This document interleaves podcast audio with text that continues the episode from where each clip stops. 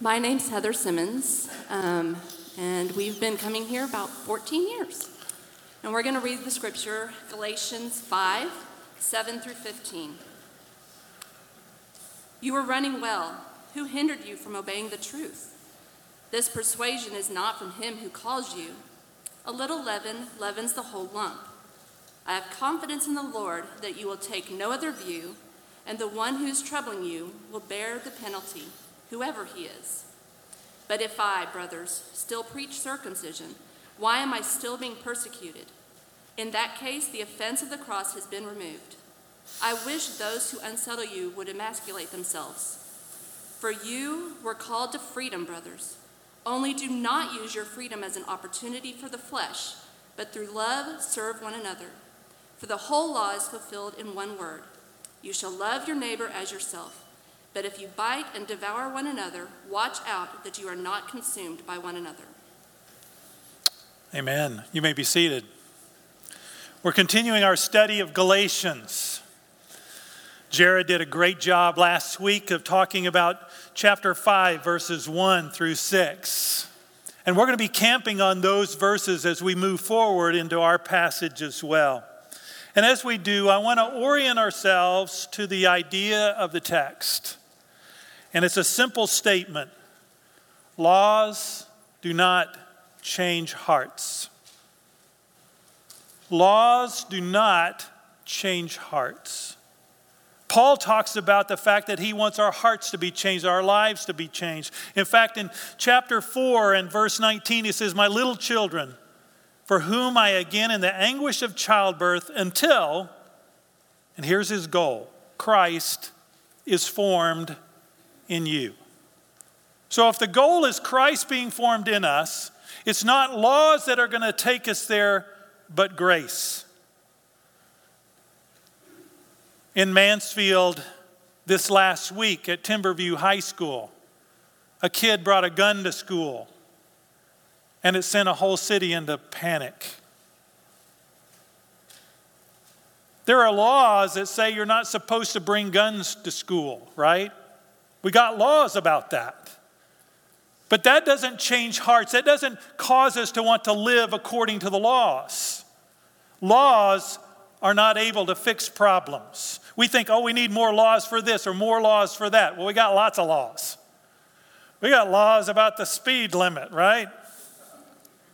Go figure.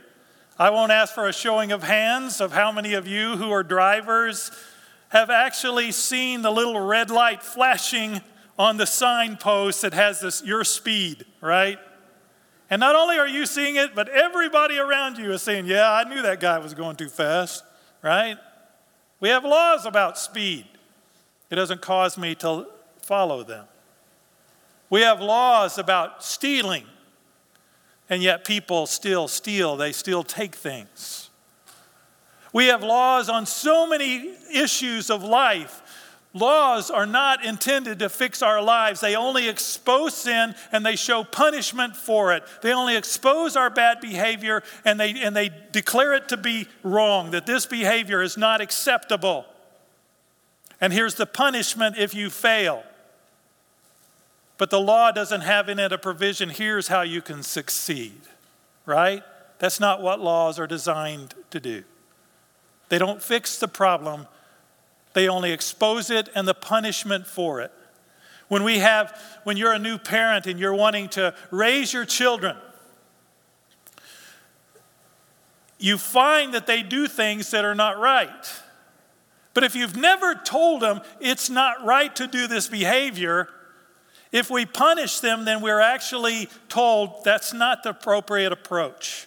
You need to inform them, instruct them on what is right behavior, and if you do this again, here's what's going to happen, right? Because they didn't know. And so laws help us to know what it is that we're failing in, where we're coming up short. Otherwise, we would have no way to gauge that. And so laws don't change my heart, but what changes my heart? What will cause my heart to be different? And Paul in Galatians is saying the grace of God. It's God's grace that will change my heart. You see, we try to live and we think about and we live our lives in our culture, and even among believers, we live our lives more according to B.F. Skinner and his idea of behavioral modification through changing your circumstances around you. So, in other words, from the outside, change the circumstances, in, change my heart. But God's approach is change the heart. And you won't even have to list all the laws. You'll naturally keep them if your heart's changed. You see, that's the fix, that's the solution. Jesus is the solution to changing these things. And yet we misunderstand this idea of grace. We sang about it in one of our songs this idea of grace, that we want to live according to it. But what does it look like? What is grace supposed to be? Paul addresses that in the book of Galatians about what it is not. But in our passage, he, he begins to talk about what it is. I have a little chart that I want to show you. Uh, it has three things on it. And you may want to take a picture of this because I guarantee you you'll probably be thinking about it later. This idea of grace, what is it? It's not grace unplugged. It's not grace plus law, but it is grace alone. So when you look at this, you'll know it's not, it's not, and this is what it is the bottom one. It's not grace unplugged, which would mean God forgives us, doesn't expect anything of us, so that we can live however we want to live. Now, that's how our society is living, right? Just doing what they feel is right. And, and some of us fall into that same idea that we can just kind of do whatever we want to. We can live however we want to. We can be anything we want to. And so we, we have this idea that we have the freedom to sin. Now, there is a passage in, in Romans chapter 6 and verse 1 that addresses this issue of this grace unplugged. And he says in Romans 6 1, and I have that on a slide if you want to change that to that one. Uh, it says, What shall we say then? Are we to continue in sin that grace may abound? So he's addressing this issue that, I, hey, I'm free to sin. I can do whatever I want to. I have the forgiveness of God after all, right? And so I can just live however I want. He says, by no means. How shall we who have died to sin still live in it? Now, I went to Romans to talk about that, but he talks about that in our passage. The passage that was that we that uh, uh, was read by uh, uh, here just recently. It says in verse 13, For you were called to freedom, brothers, only do not use your freedom as an opportunity for the flesh. In other words, it's not this grace unplugged. It's not freedom to sin however I want to sin. So he's saying this, it's not this. Grace is not the freedom to sin however. So if you go back to that other uh, chart, you see, the, the second thing is, is grace plus law. That God forgives us, but He expects us to live according to religious rules or else, right? Or else. And that's freedom denied. And He addresses that in the passage as well. In fact, in, in last week, whenever uh, Jared was talking about it, you notice that in verse 4 it says, you are severed from Christ. You who would be justified by law, you have fallen away from grace. So his whole thing is he's saying if you do grace plus law, you don't have grace anymore. You voided grace. Grace is out the window. Now, why is this important? I have, I've had people over the years when I talk about this issue of grace say, Greg, you talk too much about grace. You need to talk a little bit about more, more about law. You need to balance law and grace. So, you know what I did? What most of us would do, I Googled it. Because I wanted to see what are people saying about law and grace and this balance idea. And it's amazing how many people say, oh, yeah, law and grace, they're compatible. They're two things that, that need to be balanced. They're two things that need to be a part of uh, our Christian experience. But that's not what Paul's saying. If you back up into chapter 4, in verses 21 to the end of the chapter, he says that he's going to speak allegorically. Verses, uh, verse 24. Now, this, this may be interpreted allegorically. right? That's not a normal process that you want to uh, look at the scriptures from, uh, from an allegorical or types. When scripture says it's a type, I hold it's a type. When it says uh, uses an allegory, fine. But I'm not going to go and use that approach just because Paul uses it here. Because he's done it under the inspiration of the Holy Spirit. And so he says, Tell me, you who desire to be under the law, do you not listen to the law? And so he begins to talk about the law. And he uses an allegory of Hagar and um, um, Sarah. Sarah is the, represents the free woman, Hagar represents the slave woman. He says these represent two covenants. You see that in verse 24. Old Testament, New Testament. Old covenant, New covenant. The law and the new covenant enacted in Jesus' blood that we celebrate every time that we take the Lord's Supper, that cup. We say, This is the, this cup is the blood of the new covenant, right? So he's talking about that new covenant, and he's referring to Jeremiah 31. You can look at that later. And so there's this idea, and he says, he says, so there's two covenants. I'm going to speed up a little bit and jump right down to verse 30. He says, But what does the scripture say? Cast out the slave woman and her son. What is he saying? Get rid of the law. Get rid of the law. The law is no longer apply. Does he, is he saying the Old Testament no longer applies? Oh, no, he's not saying that. We know that from Romans uh, chapter 15, where he says that what was written of old was written for our instruction, that through perseverance and encouragement of the scriptures we may have hope. And so, yeah, we read the Old Testament, but we don't have to keep the law. We do learn about God from the Old Covenant. But even as Abraham understood, and as David understood, and we see it in Romans 4, that they understood it was not by works, but by faith.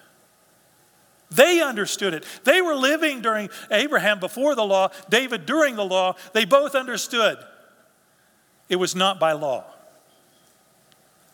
Paul wants it to make it really clear. If you back up into chapter 3, he talks about uh, what the, the purpose of the law was. He says, So then, verse 24, because he's not saying the law wasn't important.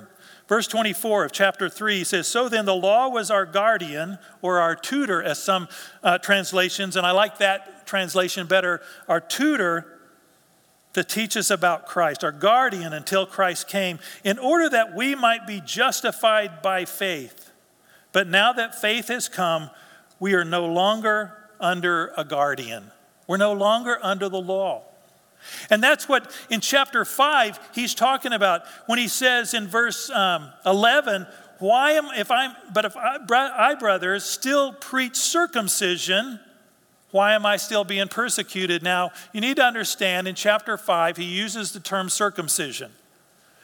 He's not talking about just one singular thing out of the law. He's referring to the whole law. I'm going to give you a big name of a, a figure of speech. You can impress all your friends with this. It's a synecdoche. A synecdoche, yeah. Now, now you've got the word. You, can you pronounce it? Synecdoche, right? A synecdoche is whenever you give the part, but you mean the whole. It's like when we hear on the news or when you read on the news, the White House said, Oh, really? We have talking buildings now in Washington. Is that what they're referring to? No, they're, what they're referring to is the whole president, his cabinet, uh, that part of our government is speaking, and here's what they are saying. Or if they say Congress says, or they talk about Capitol Hill, they're talking about, they're listing the part, but they mean the whole. They don't just mean uh, a, a, hill in, in D.C., right? We see the same thing used in the scriptures in Acts chapter 5. And I love this one. It has Ananias and Sapphira. They, they've lied. I don't like the part, of the story actually, but uh, they've lied to, to, to, to Peter about how, how, what they've done. They've sold their property and they, they said, We gave you the whole amount when actually they held some back. They weren't in trouble for holding anything back. They were in trouble because they lied to the Holy Spirit. And so one died, the husband, and then the wife comes along, tells the same story. So they've conspired together and Peter makes this statement. He says, The feet of those who carried your husband out are at the door, and they will carry you out as well. And they, the feet? Only the feet? Just two sets of feet standing at the door, no bodies attached. No, obviously it's an of the part referring to a whole person that these two people are standing at the door, or three people, however many there were, standing at the door and they're ready to carry her out. And so you look at that and you realize Scripture does do that. We do that, it's part of language. And so I see whenever he uses the idea of circumcision here, he's referring to the whole law. He says, if I'm still preaching the law, well, when did Paul do that? When, before he came to Christ. If I'm still preaching the law, why is anybody persecuting me? In other words, I'm not preaching that. I'm not preaching law. I'm preaching Christ and Him crucified. I'm preaching the gospel. And so you back up a little bit more in the book and you realize this fits with what he's saying. He says at the, uh, uh, in fact, you can't really see it probably, but when I hold up my Bible, you see all these green color. Uh, uh, I've highlighted in green every time that it talks about gospel or faith. And it's a lot of times in the first three chapters. He's dealing with the gospel. And so his whole idea is here you don't have the correct gospel if you're not understanding this idea because he says, I'm astonished that you're so quickly deserting him who has called you into the grace of Christ and are turning to a different gospel. And so that's his whole focus for the letter. He says, You're, You've moved away from the true gospel. What is that gospel? We see he, he gives a more detail in chapter 2 and verse 15 or 16. He says, um, Yet you know that a person is not justified by works of the law but through faith in Jesus Christ. So we also have believed in Christ Jesus in order to be justified by faith in Christ and not by works of the law, because by works of the law no one will be justified. The word justified means to be declared not guilty. You may be guilty, but you're declared not guilty. And we've seen cases that have gone before judges and we thought, that guy's guilty or that gal's guilty. But that when the judge declares not guilty, it's over. Now, it could be appealed, but, but the decision has been made. They're not guilty. Why would we be declared not guilty? Because Jesus died on the cross. He took my place. And he, all he said is, I need to, you, you believe in me, and I'll take your place. You believe in me, you'll have eternal salvation. You believe in me, you'll have an eternal relationship with the Father. You believe in me, and one day you'll be in heaven. Jesus died to justify, declare us not guilty when we simply believe on Christ. And that's his whole focus is it's by faith, not by works. In fact, we see that in chapter 5.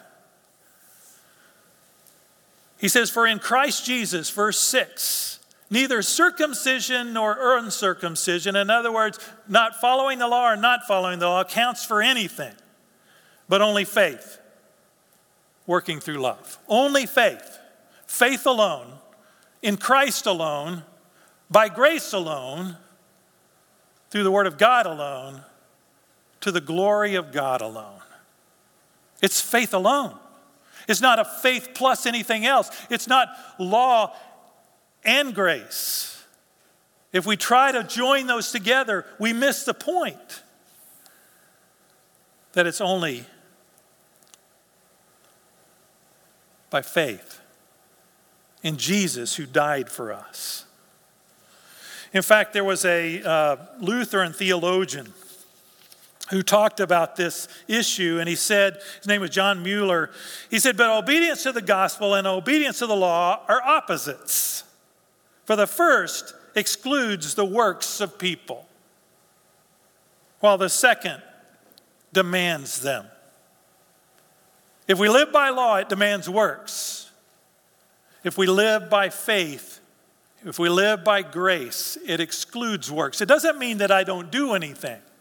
There's, uh, the reason that people tell me I preach too much grace and I need to teach some law is because they've got somebody near them that they love that's, that's walking away from the faith or that's living however they please, and they're wanting to have some teeth here. They want something that's going to get that person to, to really think about it, that they want a little bit of guilt going on, they want a little bit of shame going on so that person will live the life, right?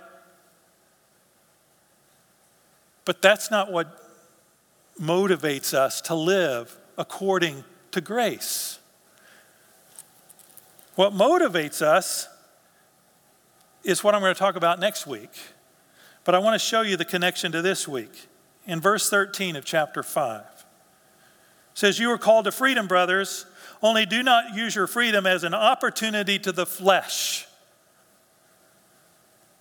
The very next time it talks about flesh is in verse 16. It says, But I say, walk by the Spirit, and you will not gratify the desires of the flesh. Paul doesn't say, you need to follow the law. Yeah, it's grace, and, and, and the way to do that, the way to, to, to, to not live an opportunity for the flesh is man, you just need to obey the scriptures. No, what he says is, is if you want to know how to do this, you're not going to be able to do it on your own. The Christian life is impossible on your own. There's no way that you can carry out the, the things of the law. There's no way that you could carry out the things that Scripture talks about. There's no way that you can be obedient to Christ. There's no way that Christ can be formed in you on your own. But you got the power of the Spirit of God residing within you. When you receive Christ, you receive the Spirit of God as well. And we need to learn to walk in the Spirit. And I'm going to talk about that next time. And normally, when you think about that in terms of walking in the Spirit, of filling in the Spirit, you think, oh, a charismatic church. No, charismatic church doesn't have a corner on the mark of the Holy Spirit. The Spirit, we're all supposed to walk in. We're all supposed to be filled in. That's how we're going to grow in grace. That's how we're going to walk in the Christian life. That's how we're going to change and become, have Christ conformed in us. It's through the grace of Christ. It's not through following a set of rules. It's not through uh, uh, motivated by guilt and motivated by, by somebody hammering us over the head, spanking uh, or, or, slapping our hand. Uh, it's not going to happen through those means. It's going to happen because of a changed heart. And that changed heart comes by the Spirit of God working in me and changing me and making me different. And so we were called to freedom. It's not an opportunity for the flesh. So we go back and we say, okay, so if you look at that, uh, those three things again, if you'll throw those back up there, um, you see that it's not that, that we uh, uh, have grace unplugged, we're free to sin however we want to. It's not grace plus law because Paul clearly says it's not that. And if you make it that, then you're not living according to the truth and you're voiding grace and you're, you have a false gospel. It's grace alone. Grace alone. We see that, and I mentioned that here it says, only faith, faith alone. God forgives us so that by His Spirit we can live in freedom from sin without fear of punishment when we fail. It's the freedom from sin, freedom from the power of sin. It's cutting sin off at the root. That's what Jesus did when He died on the cross. And so our process of sanctification is growing in that understanding. It's growing in understanding how to walk in Him, how to walk in the Spirit of God. That's why Paul says in one of these famous verses in Galatians, Galatians 2:20, I've been crucified with Christ. It is no longer I who live, but Christ lives in me. And the life I now live in the flesh, I live by faith in the Son of God who loved me and gave himself for me. I live by faith. In fact, if eh, he's saying you misunderstand, it's not that you start in the gospel by faith and then you continue on by works. In fact, he really hits that message strongly in chapter 3. And in verse 2, he says, Did you receive the Spirit by works of the law or by hearing with faith? And it's a rhetorical question. It was by hearing with faith, right? Verse 3 Are you so foolish? Having begun by the Spirit, are you now being perfected in the flesh? And he calls them foolish for doing that. In fact, you kind of see Paul's concern, his emotions in the letter. I'm going to show you a chart that has some of the passages that, that talk about Paul's mood as he's speaking with them. He says, I am astonished. In chapter 1 and verse 6, he says, I am astonished that you're so quickly deserting him who called you into the grace of Christ. He called you into the grace of Christ, and now you're moving away from that. And then we see in chapter uh, 3 where he says, Oh, foolish Galatians, and he says it twice. He's saying, You're being foolish. Wake up. And the question that I have for us today is Are we falling into that same trap? Have we moved away? Have we drifted off? We have people in our society right now that are drifting off away from Christ. They start with a simple thing truth begins with me, truth begins with you. It's my truth and your truth, it's relativism. And relativism fails because you, you don't have any, uh, if you make the statement, all things are relative, was that a absolute statement or a relative statement? If it's a relative statement, I just said nothing. If it's an absolute statement, then I have a one absolute system that all things are relative, and that doesn't make sense. It's self defeating. And so you realize that if somebody starts there, then what they tend to do is they move from there to, well, if it's me, then I can throw the scriptures out, or I'm more important than the scriptures, and they're a good book, but they're, they're, they're not the truth, they're not absolute, and so I can live however I want to live. And then I begin to make up my own rules and my own morality and my own stuff. And you see where it goes. All of a sudden, you go from relativism to, oh, if this is absolute, then I throw it out. Or I modify it and it's no longer absolute, it's just nice suggestions. And then I throw that out, and then pretty soon I end up going, well, if I can throw that out, that means that I can throw out, you know, hell, I don't like that very much, so let's, let's get rid of that one, you know? And then I get rid of, and all of a sudden you just start moving out, and you've created your own religious system. In our country, we've seen that happen from the 60s. In the 60s was the God is dead movement.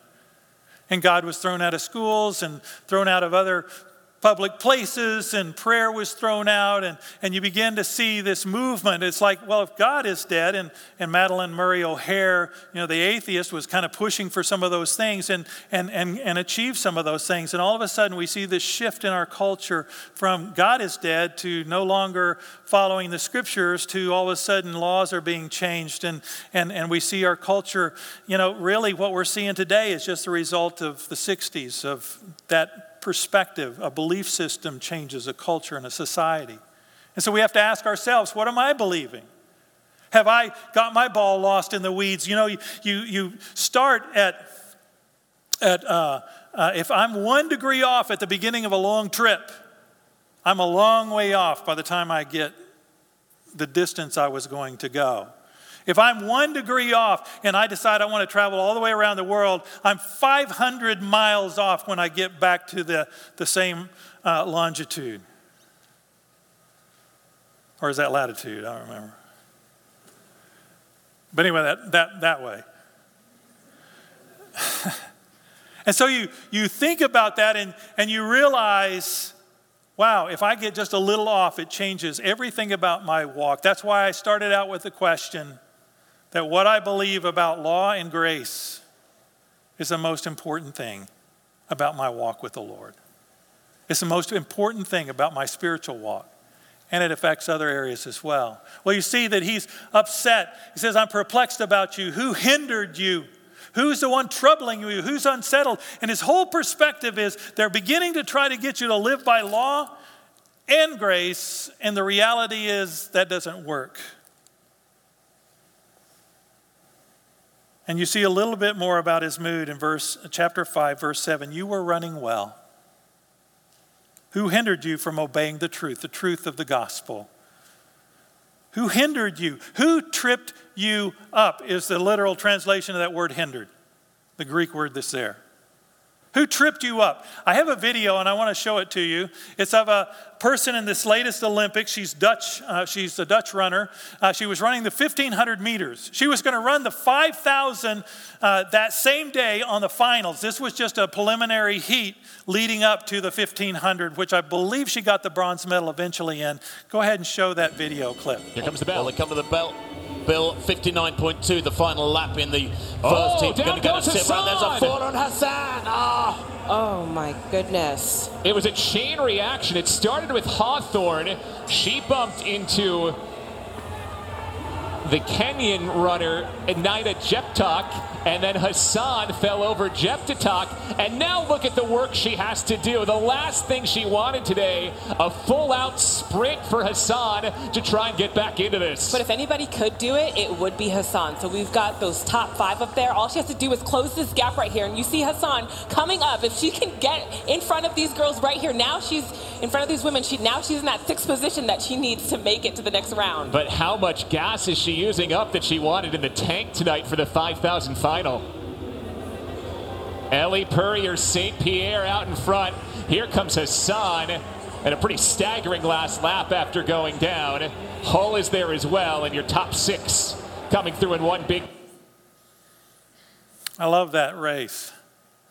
Here's a runner who was tripped.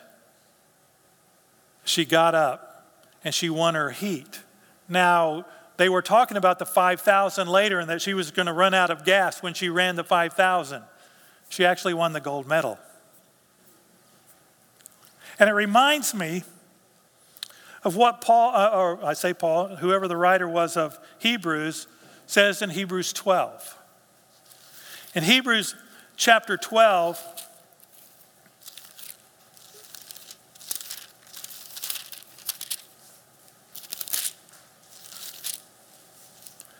says, Therefore, since we are surrounded by so great a cloud of witnesses, let us lay aside every weight and the sin which clings so closely and let us run with endurance the race that is set before us, looking to Jesus, the founder and perfecter of our faith, who for the joy that was set before him endured the cross, despising the shame, and is seated at the right hand of the throne of God. And so we have here this passage, an encouragement to run the race with endurance. And when I think about that in regard to the, the book of Galatians and this fact that who hindered you, who tripped you up, some of you have been tripped up. Some of you have struggled. Some of you have things that have caused you to be stunted in your Christian walk. You want to grow more, but you, but you find these habits, these sins that so easily beset you, these different things, uh, struggling uh, to, to keep it to keep it straight and to walk in grace. And you think you've messed up too much. You think that you failed the Lord. You feel shame. You feel guilt. Jesus Christ died for you, He died for me. He died for all those things because He wants us to be able to know that it's not by my works that I'm saved. I'm saved for good works, but not by my good works. And there are things that trip us up. At the end here, we're going to take a moment to just pray. There may be some, some things that you're struggling with. Maybe you've bought into the, the, the, the falsehood, the false gospel that somehow you've got to follow law and not the grace of God. That you think that it's grace and law. For some of you, there's other things that have hindered you from running. He says this, per, this persuasion, this idea of living according to the law, this persuasion is not from him who calls you. God did not originate this idea of, of grace plus law. Yeah, He created the law, He created grace, but law was intended to show us how we come up short. Law is the x ray machine that, that exposes that we have a broken bone, but it's never going to fix it. It's grace that fixes it. That's why Jesus had to die, because otherwise, if it's by law, then Jesus is none effect. And he says that. You're severed from Christ. We, we can't add law and grace because otherwise, we voided law, we've fallen away from grace. I mean, we voided grace, we've fallen away from grace. He says, I have this confidence in the Lord, verse 10, that you will take no other view than the one that he's proclaiming faith alone in Christ alone by grace alone, not the law. And then he talks about this one who's troubling, the one that's unsettling, and he, he says uh, uh, hard things about that. But then he goes on in verse 13 and says, For you are called to freedom, brothers. Only do not use your freedom as an opportunity for the flesh, but through love serve one another. And you realize, oh, he just set up the end of the, the book. You don't use your freedom as an opportunity of the flesh. How do you fix that? verse 16, you walk in the Spirit. And he finishes out chapter 5 talking about that. How do you learn to love? Chapter 6 Brothers, if anyone is caught up in transgression, you are spiritual, should restore him in a spirit of gentleness. And he shows us how to love our neighbor, how to love our brother and sister in Christ in chapter 6. And so, here at the end of this chapter, he's, he's setting us up for what he's getting ready to do. He's getting ready to tell us how this looks, what grace looks like. Grace looks like walking in the Spirit, grace looks like loving our neighbor. And we do it because we have the freedom to live according to righteousness. That we're no longer bound to the law of sin and death, as he talks about in Romans 8. That we've been set free, that we are not condemned. And so we need to watch our drift. There was a guy who was operating a ship his guy that he, that he took over for had finished his shift, and he was there at 2 a.m. in the morning, supposed to run this, this ship called the Priscilla. And he, he decided to take off the navigational equipment to turn it off and put it on autopilot, and then he started watching music videos. He also kind of took a nap somewhere in the process, and two hours later, he was off course. He had drifted off course because he wasn't paying attention. And he drifted off course, and he, when he realized that he was in the wrong spot, he said, Well, I can just go between these two islands and, and then I won't lose any time. I'll get right back on course. He had his navigational equipment off. It was at night, he didn't have a lookout watching.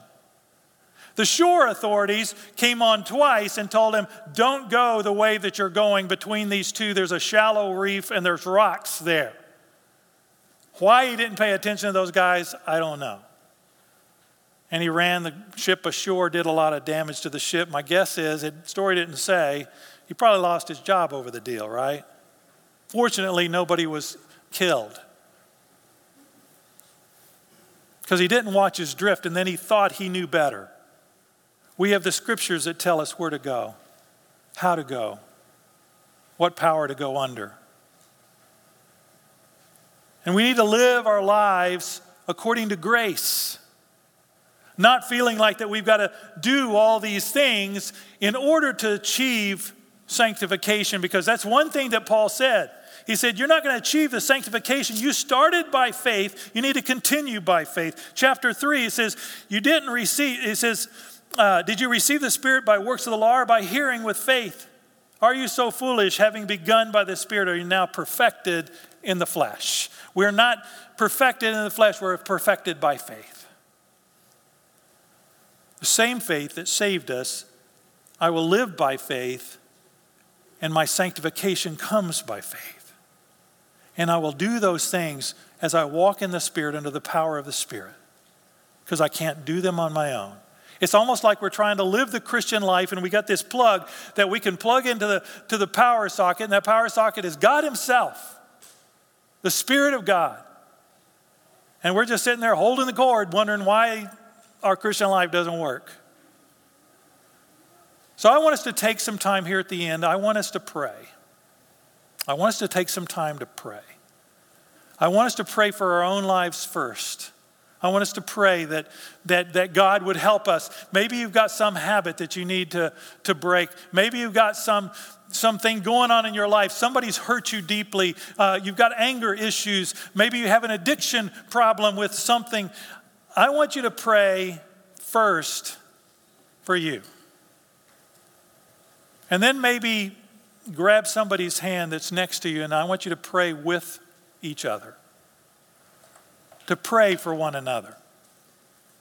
Maybe you feel like you need to come forward and and, and, and you can do that. Uh, I'll be here up front, and you can, I can pray with you. And then I want us to pray for our city. Timberview High School, they had a shooting this week, and I guarantee you there's kids afraid to go to school, parents that are afraid to go to school. Tonight, some of the students uh, from Timberview High School have organized a prayer time at Newman Stadium. I don't know how that's going to go. I don't know what theological perspective or anything, but I do know that they're planning that. It might be something that you pray for them for, or maybe even go and attend. I want us to pray for that school. I want us to pray for the, for the guy who did the shooting, for the guy who's, who's still struggling for his life, for those who were shot and still healing up. We need to pray for our community because they need Jesus. They need the gospel of Jesus Christ, the grace that transforms hearts, that transforms communities. Let's take some time to just talk to the Lord. And I will pray in a few minutes. And then the, those who are up here are going to lead us in that chorus that we sang earlier about our focus on the Father, turning to Him, running to Him. So let's take some time to pray.